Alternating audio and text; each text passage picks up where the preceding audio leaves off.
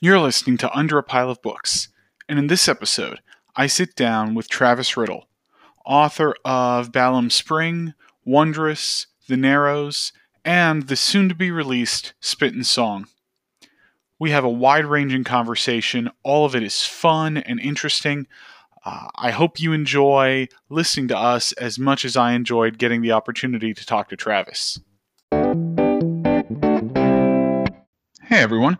I'm here with Travis Riddle, author of a bunch of books that I have enjoyed uh, Spring, The Narrows, Wondrous, and uh, his newest, which is releasing soon in November here, Spit and Song. So, welcome, Travis. Hello. Thank you for having me on here. Absolutely, it's my pleasure. So, uh, I'm pretty sure you get this first question an awful lot, but uh, what kind of uh, inspired you to become an author? What's sort of the inspiration or motivation behind that? Um, I mean, I don't really remember at this point. I've been um, writing uh, books of some sort since I was like, I don't know, I guess like in middle school or like elementary school, even maybe. Um, I one of my first big projects was uh I was like writing a novelization of Final Fantasy IX. um, That's awesome. I thought I would do it as a four part series, one for each disc, of course. Um, I finished disc one and I got a little bit into disc two and it just kind of petered off for whatever reason. Uh, probably because it was not very good. I don't. I wouldn't think. I was probably like 11 or 12 when I was doing that. Um, and before that, I was like writing stuff like on pieces of paper and like drawing my own pictures and like stapling the books together and like for some reason my one of my projects was like a somehow simultaneously ripping off Osmosis Jones and Samurai Jack uh, with the really good and uh, unique title of Samurai Joe. Oh, there you go. Obviously. Yeah, it was its own totally different and unique thing because it was Joe. That's not derivative in any way. no, no. Um, so yeah, I don't know. I've been I've just been writing things for as long as I can even remember. So I I don't know what the inspiration was. I was like telling stories, I guess. Mm-hmm. That's that's really cool though, and actually, uh, writing writing the novelization of Final Fantasy IX, uh, I'd I'd actually forgotten uh, until you said that that it came on multiple discs. Um, yes. the last the last time I played it, it was like on a, you know, like uh, whatever uh, digital download, you know, on right. whatever. Yeah, so, I played it on uh, Switch this year. Just one single little download. Right. Yes. Yeah, not, not having to like yep. pause it and put in different discs back in the good old days. Oh man, yeah, I remember all of uh, SquareSoft's games were were like that. Um, I was I was always ter- even though it worked every single time, I was always terrified that I was gonna like take the disc out and it was gonna break my save and like I was gonna lose all of my progress. Oh I, yeah, I, no, absolutely. I have no idea how that tech worked. Still, I mean, I'm an idiot, so that's probably part of it. But I have no idea how that even functioned. Uh, it's it's actually amazing to me what they did with the PlayStation, like just how much they they managed to get out of that as a system in comparison to maybe like you know the PlayStation 3 or yeah, uh, PlayStation sure. 4 or whatever. So, um, but no, that that that's really cool. And obviously, uh, Final Fantasy has uh, played a role in uh, inspiring, uh, you know, some of your your world building anyway mm-hmm. in um, Balam uh, Spring as well as in Spit and Song because they they take those two take place in the same world. Yeah, now because now that I said the Final Fantasy thing out loud, it feels very on the nose that it ended up being such a big influence. So one of those uh, kind of influences is Final Fantasy, but you've written a number of standalone books set in either our world or other worlds, or uh, you know, uh, kind of some combination of of the 2 mm-hmm. So, in addition to um, the inspiration from from Final Fantasy, what other um, influences have come into your work, or maybe what commonalities to your process have you used between sort of all of your books? Um, I think a lot of my inspirations, I guess, tend to be video games rather than mm. anything else, like Final Fantasy with Balam and Spit and Song, and then with uh, the Narrows, I kind of really latched onto some imagery from like Bloodborne, actually. Um, have you played Bloodborne? I actually haven't. It's it's one of the games that's been on my I, I have a whole separate like I have a ridiculous TBR. I also have uh-huh. whatever the video game equivalent of that is. Right. Uh, well, I guess I won't spoil this one part for you, but there's there's just one specific part of Bloodborne that was like one of the like the coolest, biggest moments of the game to me, and it ended up kind of like influencing some of the one of the scenes in uh the Narrows. Um, yeah, and aside from that, uh, the process I kind of just like there there's usually like some kind of image that I think of that I really like that that ends up getting like a story written around it like with mm. with Wondrous I first was envisioning it as like a a graphic novel um, that I would write and someone else would draw since I can't draw. If you saw Samurai Joe, you would know that I cannot draw very well. um, but like the image for that, I just, well, I don't know. It's well, that's also kind of a spoiler for Wondrous, I guess. Um, but just kind of like this little kid with like all of this stuff just like pouring out of his head you know mm, uh, like this yeah. fantastical stuff and just like just like very literally like spilling out of him and that ended up turning into to Wondrous. And then with the Narrows, um, I won't get into too specific because it's gross and also a spoiler. But uh, the throat, just uh, since I know you've read it, the the throat yeah. stuff. Um, the main the main throat scene, I guess, was the big image that I had in my head before I did that one. Um, which is also just a scene the way you described that has uh, stuck with me uh, since since I read that. Both, well, I, I guess, I guess that's, I mean, that's the, like, I mean, that's mostly good, but it's also kind yeah. of, you know, disturbing. So. Yeah. So, so usually like images are where I start, and then as I like tend to flesh things out, I they kind of just all the only thing that stays consistent throughout each book's writing process is just some kind of uh exploration of some I don't even know how to put it, some just emotional turmoil that yeah, I'm going through at the time. Yeah. They're all very they're all very fantastical and weird and sometimes gross, but they're all like very personally inspired by whatever is going on at the time with me.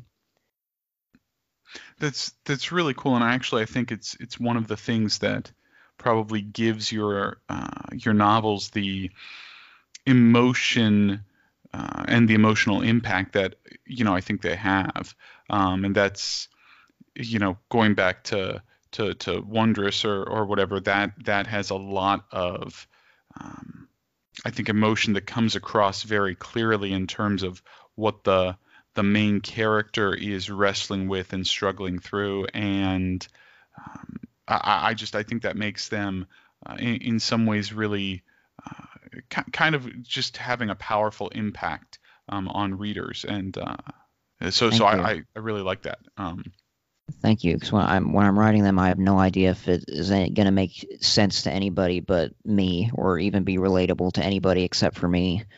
So I'm very I'm very glad to hear you say that. So your most recent novel uh, is Spit and Song, uh, mm-hmm. coming out here in uh, in November. So this is this is kind of an adventure fantasy um, with uh, some laughs, uh, with plenty of misadventure, but but also with that that emotional uh, impact that we were just talking about. So mm-hmm. for you, what what inspired this one? Because to me, it's it's a little bit it's a little different than than anything you've you've done before, just in terms of some of the characters and that kind of thing. Yeah. Um. Well, when I like I like I said a, a second ago, everything starts out with just like the actual um I guess like the the bones of the actual story, all the fantastical stuff. I wanted I wanted it to be like some sort of adventure because the last book I wrote in this world, um, Balam, it all took place in one town, and it was kind of dreary, I guess, in a way. Um, and so I wanted this to be, I wanted it to span like the whole country. I wanted it to be, I wanted the locales to just be very different than Balam. I wanted there to be multiple locations. Um, mm-hmm. I wanted it to be more of a like a romp and not so depressing like the my last three books were. um, and yeah, and so it started as like a it started as a much more direct follow up to Balam. Like, uh, Ava was going to be one of the supporting characters in this one, and her brother was going to be a main point of view character. And um, it was going to be like, uh, you know, how at the end of Balam, it kind of like planted a seed that there was like something going on with her brother.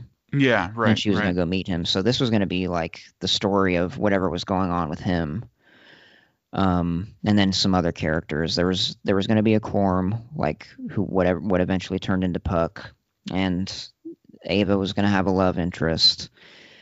Um, and so like some of the bones of the story were the same about like this group of people going on this journey to like find this object, but it ended up evolving a lot as I was like outlining it, and obviously Ava and Sven kind of got dropped um, and then like Ava's love interest ended up being like a main character instead, and then I kept the Corm.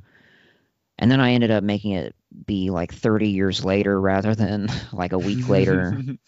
um, so yeah, so I just I wanted it to be like some adventure sort of heist kind of thing. And then as I started to write it, as always, I realized there was some theme that I was actually writing toward about like creativity and trying to like mm-hmm. achieve like goals within your like creative expression and tying it into like financial stuff and just like the I don't know, kind of like the futility that I guess some creative people can feel toward their like projects. Sure, yeah. Which was kind of something that I was uh struggling with for for a long while, like for the past year or so. Just mm. you know, just like how hard it is to like go through all that effort and, and time and spending money and just everything pouring so much into like these projects and thinking that maybe it might not be worthwhile and that you know there's not really going anywhere um, and so that's kind of what the book ended up being about to me anyway Yeah, I, well, and I think uh, I think you did an excellent job of, of crafting that. And one one of the the things that I loved um, about Spit and Song, sort of on that kind of on that very theme, was the way that that um, Puck and Callie sort of they, they kind of function almost as foils for one another, mm-hmm. um, particularly in the way that they're uh, dealing with uh, sort of uh, coming into their own and um, Puck maybe more so than Callie with the, the, the creativity side of it, but with Callie still attempting to accomplish her goals and actually um, make of her life what what you know she wants it to be or whatever. Mm-hmm. Uh, so they, they really, in some ways, I, felt like operated as foils for one another. And I was curious to know if that was intentional from the beginning, or did that sort of develop as you wrote, or at some point in the editing process, or how, how did that kind of uh, come to be? Yeah, once um, I guess it kind of developed over time. I uh, once I realized like what the theme I was going for was, um, it became very intentional with like basically the two of them like representing two sides of the same coin with like Callie still being very driven and determined and like willing to do whatever it takes to like accomplish the goals that she's setting out for, Mm-hmm. Mm-hmm. and then Puck being the other side of just like feeling like everything he's done has not really been worthwhile. Um, he'd rather he doesn't really want to put forth the effort anymore. Kind of, just kind of like I'd rather just hang out and have fun rather than put myself out there. Rather than like put all this money towards this or that, put all this effort into everything. Which I feel like, I mean, I know I feel this way a lot. I'm sure other authors do too. Of just like there's there are a lot of times when like I would just rather play a video game than like write anything. Mm-hmm. Mm-hmm. Like I just like I have I only have so much free time, and sometimes I just want to like I just want to enjoy myself and just relax, you know. So Puck kind of like represented that that side of it, while Callie is still just like go go go. I'm gonna do whatever I need to do at all times. Mm-hmm. Mm-hmm. Yep. Exactly. Yeah. And I really, I, I, I love the way that that interaction between the two of them led to just some. Um, uh, I thought, especially as the the novel went on, led to some really cool and at times tender interactions between the the, the two of them. So, um, yeah, that was that was an aspect of the novel that I I, I really enjoyed. Um, and and you know everyone, uh, if you're you've been kind of listening to us talk about Spit and Song and it sounds interesting to you, you should totally go uh, check it out. Uh, you can read uh, my review, which is up on Fantasy Book Review, and uh, there are some, my review and a couple others up on Goodreads. Uh, check it out and uh, go um, grab the book as well because it's a fun one. So Even if it doesn't sound interesting to you, go ahead and just go grab a copy. Because why right. not? That's right. Why not? Why not?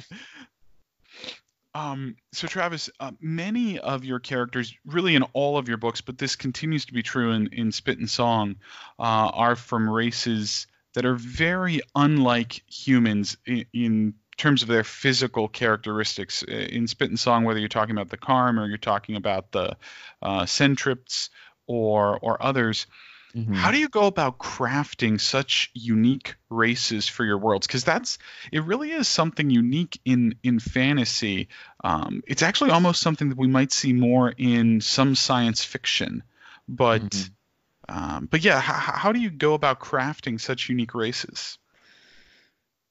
Um, I just I've I've always been very interested in like very unhuman, nasty stuff, like in movies and games and stuff like that. Like in Pan's Labyrinth, I love the fawn. I love the the pale man with those nasty little eyes in his hands. Um, in Mass Effect, all my favorite characters are like just the aliens rather Mhm, than mhm. I don't care about any of the humans really. Um, and especially in Mass Effect, I don't remember what. See, this all comes back to video games again. I just Yeah, keep yeah. referencing video games. Um, I can't remember what the race is called in Ma- in Mass Effect, but have you you've played the game, the series? Yeah, yeah, yeah. Oh yeah. That that like one race that's like, I think they're I think they walk on all fours, or maybe they're just bipedal, but they like don't speak or something. Oh they, yeah, yeah, They're like all gray, I think. Mm-hmm. Mm-hmm. I don't remember. But I was I was always very I was very fascinated by those guys, and I I like wanted to know more about them when I played that because I thought because just like the less human and more weird it was, the more interested I was in Mhm. it.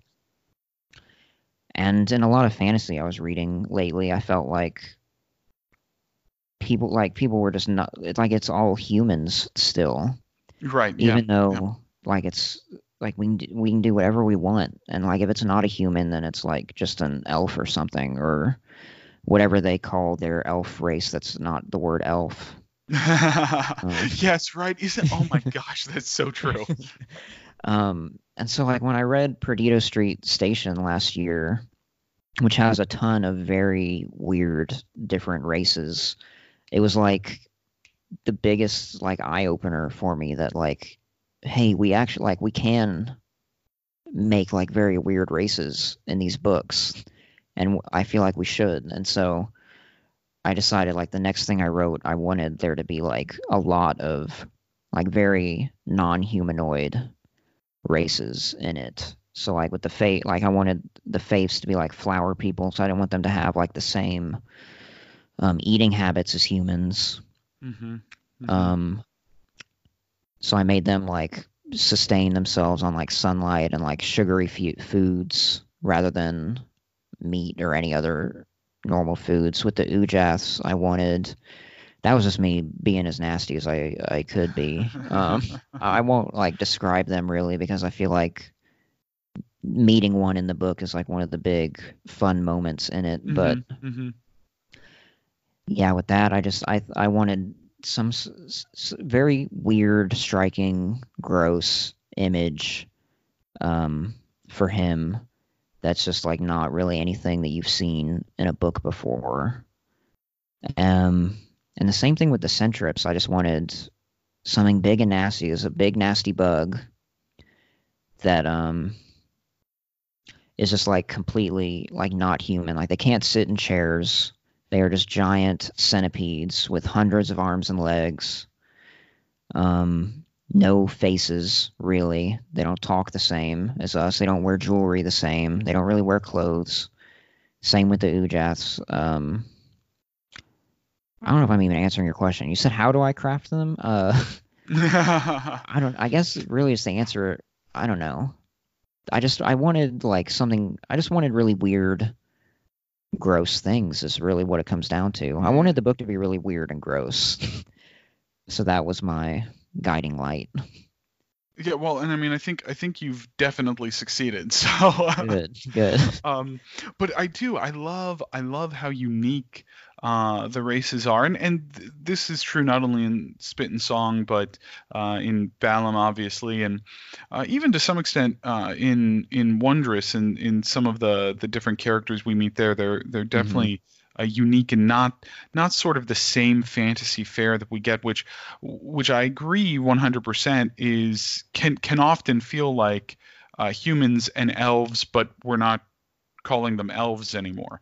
Uh, you know, we're gonna Yeah, call them whatever we can come up with, uh, but they're just they're really they're just Tolkien elves. right. Um, but yeah, and The, the big thing I wanted to do also was to establish, like, I guess, like very clear, like r- rules about how the different, they, how they act, what they like eat, what just basic, like, Mhm, mhm. that's why I wanted Callie's like eating habits to be commented on kind of like several times throughout the book because then like if we're in her perspective, I really wanted it to be clear like how different she is from like a, what a human protagonist would be and like what their needs would be because then if it's not different then like what is the point of her being the main character and not just making her a human Yeah, oh, sure. Well, and and uh, uh, again, something really unique about um, Spit and Song is you've got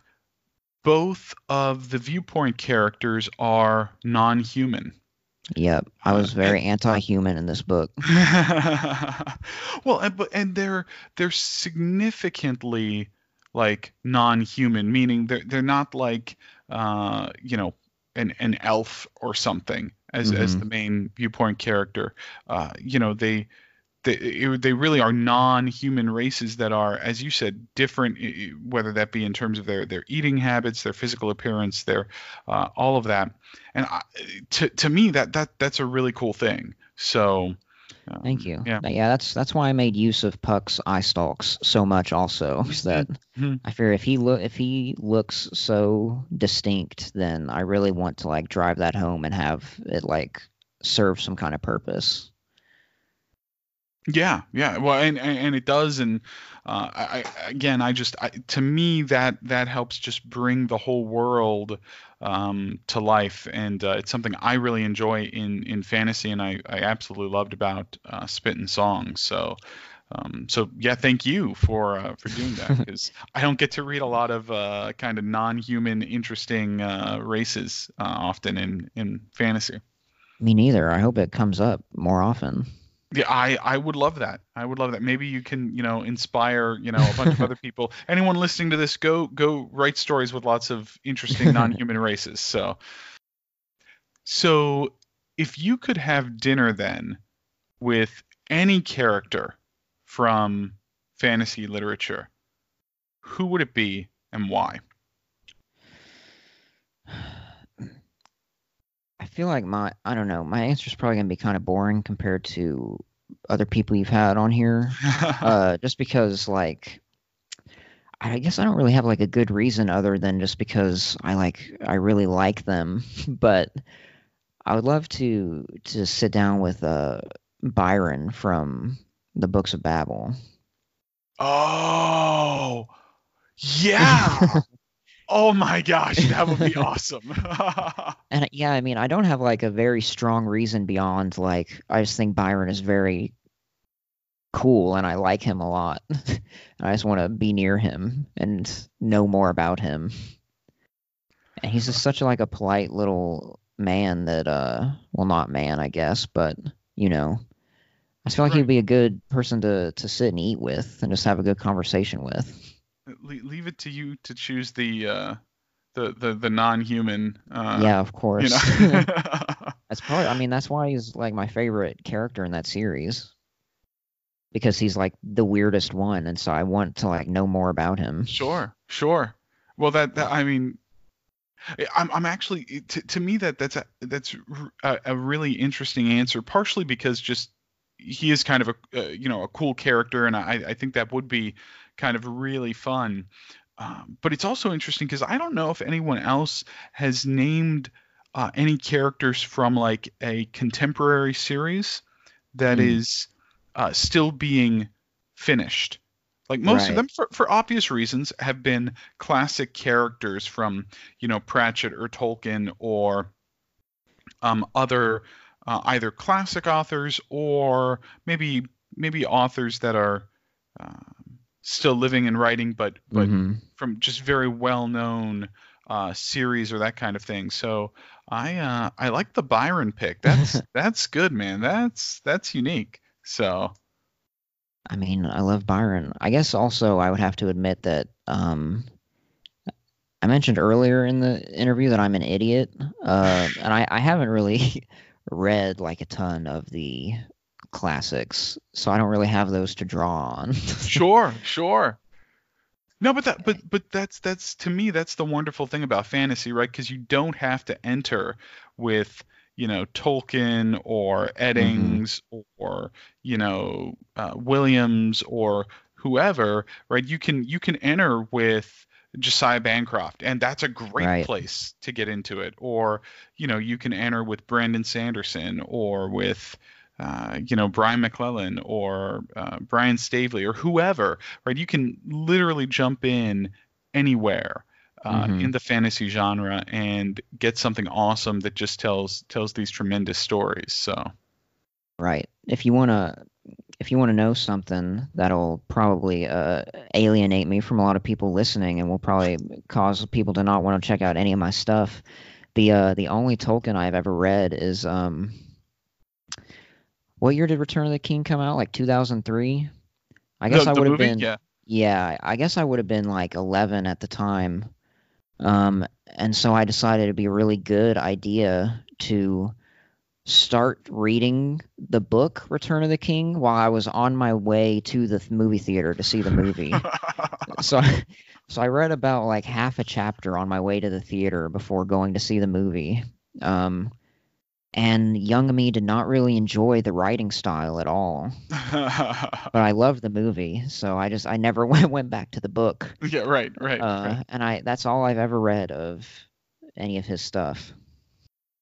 Yeah, eh, well, and and to be completely fair, like I love Tolkien, but I fully admit that you know his writing style is very much a 1940s 1950s you know right. writing style um, and really he's not like you know, most of our conversation tonight, a lot of my conversation with people revolves around characters. And as much mm-hmm. as I enjoy characters in Tolkien, his story is 100% like a world building story. It's Emilia's story about, right. you know, this world and this mythology that he's building and these legends that he's building. It's more about that than the characters themselves. So it's mm-hmm. a very different sort of book than uh, than what we get today. And you know, again, I, I love Tolkien. Uh, I, I think he's he's tremendous, but I totally understand how people, um, y- you know, sort of c- coming upon him today are like, why do people love this guy so much? Because this seems really Yeah. kind of, you know, the, the the language is all, you know, formal and and hmm you know, it's it's not really. I mean, there's action in it, but it's definitely not like an action packed like we think of kind of um, books today or whatever. So yeah, I, I totally can understand that. I complete yeah, I completely bounced off that as an 11 year old, and uh, just yeah, there's just like there's so much out there now that it, and obviously like seeing having seen the movies and like how well done they were, I just at no point ever really felt like the need to go back to the books when there was like so much else to read that like I don't know the story of, and is also written in a way that to me is more engaging. well, so- yeah. Yeah, so it's not like I don't have anything against Tolkien, but I just it's just one of those things that I never really got around to. Yeah, well, and and that's you know, like to to me, uh, saying that someone has to read uh, Tolkien in order and and you know and enjoy Tolkien or whatever in order to be a fantasy fan is is a little bit like saying that you have to read, um, you know, um, Alexander Dumas's you know uh, The Count of Monte Cristo or or Uh-huh. something to be a fan of of um, uh, dramatic revenge stories or something, right? It's you you can Yeah. enjoy modern books that that you know are written in that kind of subgenre or whatever, um, without and someone's going to get mad at me for referring to the Count of Monte Cristo as, as genre fiction, but anyway, um, you know, it's it, it- it's still like you don't necessarily have to go back and read the Mhm. book that started it all for a particular style of story uh, in order to to be a fan of that style of story. So Right. I'm gonna alienate more people and make even more people hate me with this next part, but it's it's kind of like how I feel about uh, the Beatles, where like I appreciate what they did and how they have influenced music uh, as a whole, but I have no interest in listening to them ever. Someone, um, there there have been several folks who've who tried to get me into like different like classical bands or whatever, Uh-huh. and and I just like it's fine if it comes on the radio, but it's not necessarily my cup of tea. Um, so I, I I kind of hear what you're saying there. So um, so now for for folks that you have managed not to completely alienate uh, with My- your myself. comments on Just on you and. Tolkien and and the Beatles. Uh-huh. where where can uh, where can those folks you have not alienated uh, find you online or find your books online? Um, for all info about my books and links to buy them, either in paperback or ebook or audiobook in the case of Balam and the Narrows, um, you can go to travismriddle.com. That's M as in more or Michael, which is my middle name. Um, more probably a more common word to use there. Um, yeah, all my info is on there, including a merch store and a little blog and stuff like that. And just for updates or general thoughts from me, um, my Twitter and Instagram are both at Travis Want Eat. So check those out and follow those for good, good content. Excellent content, everyone. Go follow, Uh-huh. go follow Travis, and uh, definitely uh, go check out uh, his website and uh, check out his books. And uh, if you, obviously, if you've read his stuff before, then you know uh, Spit and Song is great and uh, and worth it, and you need to check it out. And if you haven't uh, read his stuff before, then uh, go check it out because uh, I've enjoyed all four of his novels, and I'm really looking forward to Spit and Song being uh, being out for uh, everyone else to be able to enjoy as well. So, uh, Travis, thank you so much for for being willing to come on with me. Thank you for inviting me on here and for uh, sharing so much of the, the book with people on Fantasy Book Review and Twitter and Goodreads and everywhere. Absolutely. It's all my pleasure.